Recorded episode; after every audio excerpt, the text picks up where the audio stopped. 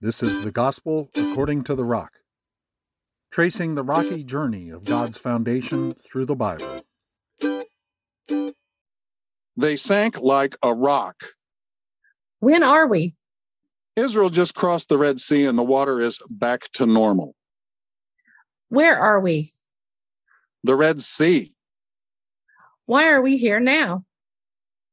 There's a passage where Moses sings about how his enemy Pharaoh and his troops sank like a rock in the sea. We're going to listen to it. Where is Jesus right now?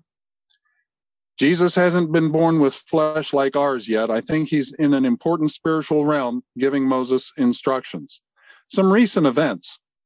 Recent events leading up to the splitting of the Red Sea include the plagues, for instance, the plague of hail and the death of the firstborn. The plagues showed how flaky Pharaoh was. Pharaoh trusted himself so much that he didn't care what anybody else said or what he himself had said the day before. On the night of the last plague, Pharaoh ordered Israelites out of the country.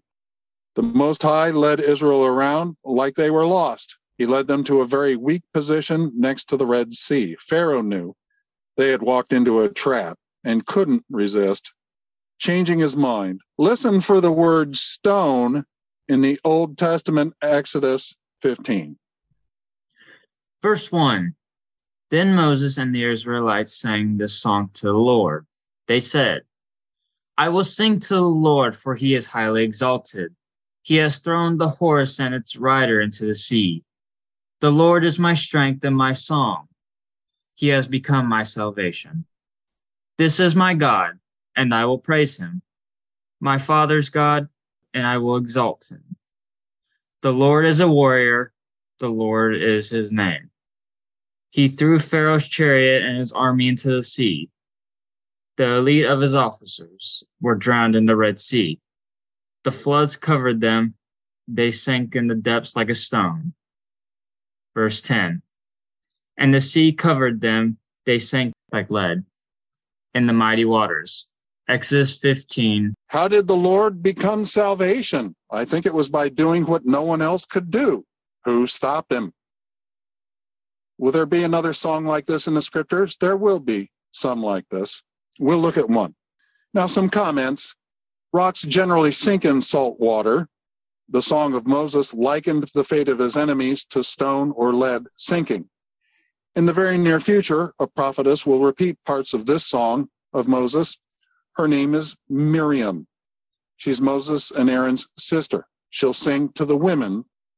Sing to the Lord, for he is highly exalted. He has thrown the horse and its rider into the sea.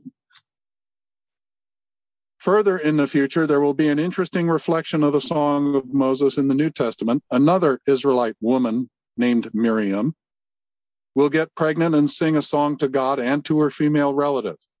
Here are two verses from it. He has done a mighty deed with his arm.